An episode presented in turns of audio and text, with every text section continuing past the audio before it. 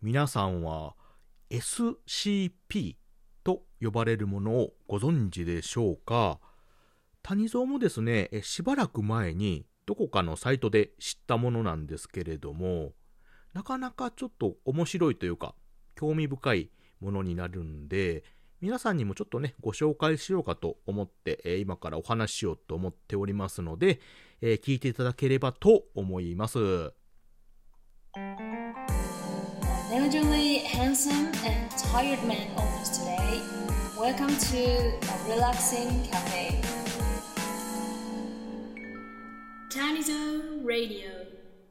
皆さん、おはにちばんは谷蔵でございます。冒頭にね、お話しした SCP なんですけれどもね、えー、ちょっとね、あの、マニアックというか、ああいう感じのお話になりますけれどもね、ちょっと面白いものだったので、お話しようかと思って今、トークしております。えー、皆さん SCP ってご存知でしょうか？聞いたことがありますでしょうか？えー、これはですね、あの、SCP の略は、スペシャル、えー、コンテイトメントプロージャーかな？の頭文字の略になります。うんまあ、直訳すると、特別収容プロトコルっていう意味になるんですけれども、えー、まあ、いわゆるですね、あのー、世の中の異常なオブジェクトっていうのかな、まあ、物であったり、人であったり、はたまたね、建物、施設、現象、空間、うん、出来事を総称して SCP と呼ばれるものになります。うん、で、これはですね、えー、いわゆる海外発祥の、共同回帰創作サイトっていうのがありましてね、まあ、そこにまとめられてる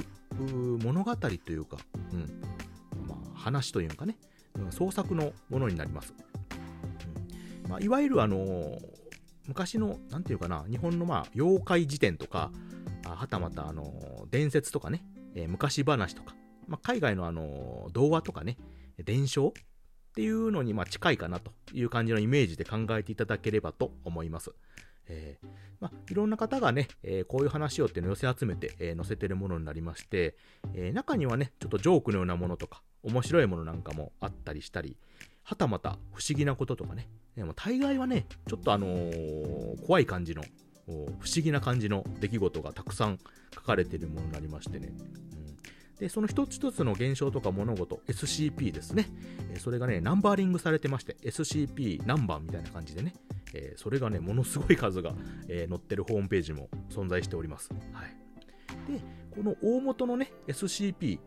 SCP たちがね、書かれてるところがね、大元のところが SCP 財団と呼ばれる呼ばれてるところになりまして、えー、まあ、形式上ね、この SCP 財団って呼ばれる組織が、これをね、発見したり、えー、あとは確保したりとかね、えー、収容したり保護したりしているという体で、まあ、それの報告記録というのかな、うん、そういう形の体で、えー、ホームページというかね、まとめて書かれているものになるんですよね。えー、なんで、なかなかね、あの読み応えがあって、すごく楽しいものがたくさんあるものなんでね、ちょっと皆さんにも知っていただきたいと思ってね、お話をしているところであります。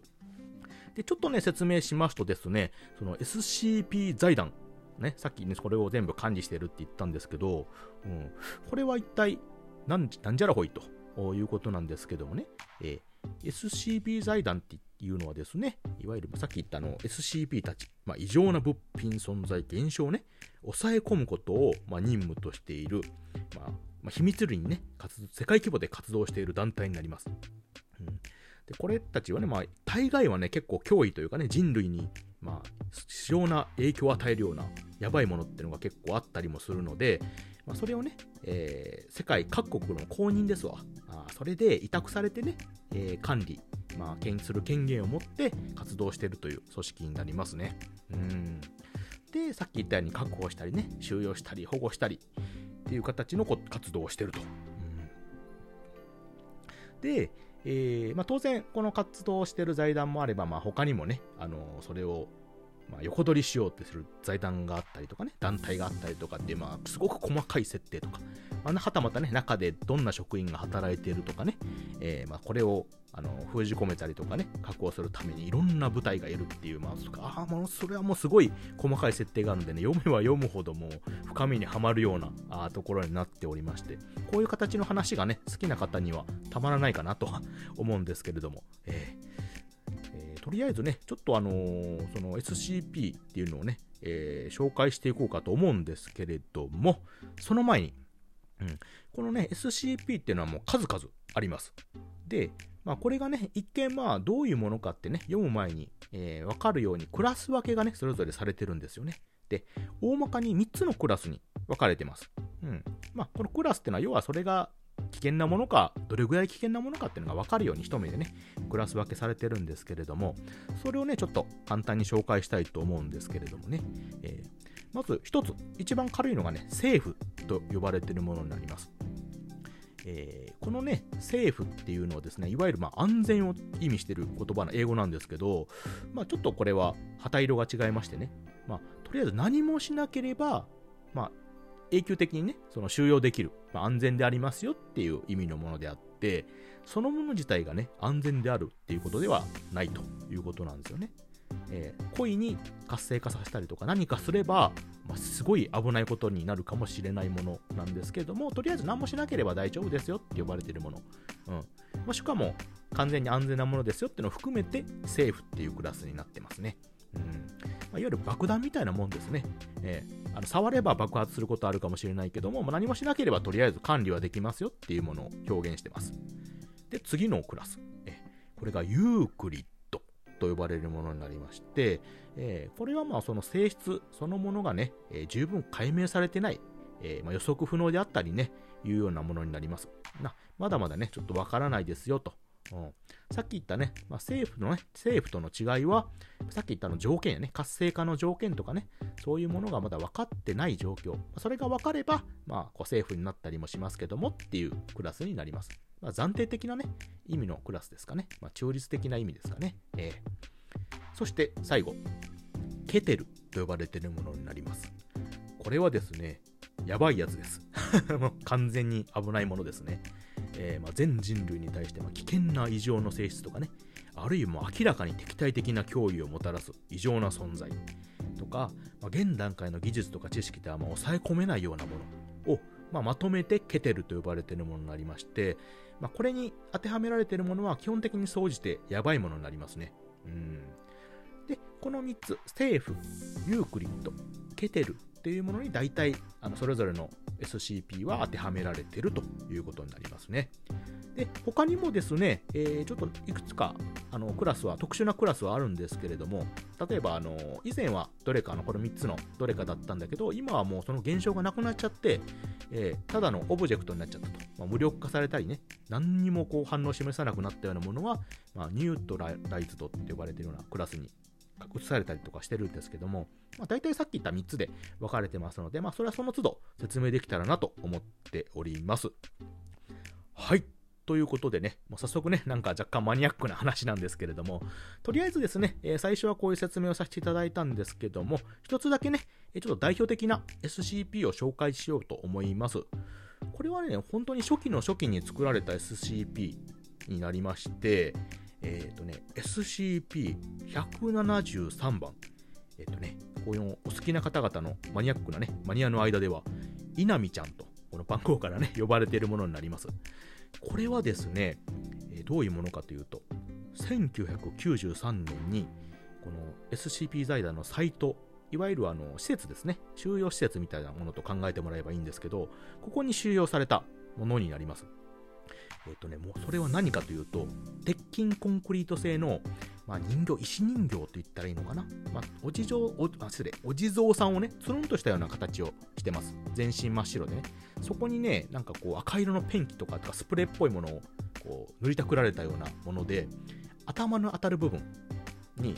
あの目のようなもの、青いボールみたいなのが2つくっついてます。はい。そういう生き物になります。で、これはですね、まあ、収容されてるんですけども、生きてます。生きてるんですよね、これ。えー、そしてね、これが問題なんですけど、極めて敵対的ですっていうことなんですよね。えー、敵対してるんですよ、人類に。えでも収容されてると。えー、で、さっき言ったクラスは、えー、ユークリッド。うん。そうなんですよ。敵対してるくせにユークリッドなんですよね。それはなぜかって言ったら、いわゆる収容できてるから、あなんですけどね。えー、で、これにね、まあ、会うためには3人以上で必ず入室しなければならないと。で、入室するうちの2人は必ずこいつを見つめなければいけないということになっています。これはね、なぜかと言いますと、この人形は、誰かが見てると一切動かないんですよ。ただ、誰かが誰でもね、全員が見なくなった瞬間に場所を移してると。そういう生き物になります。そして、えー、もし人のそばに来たら、その人を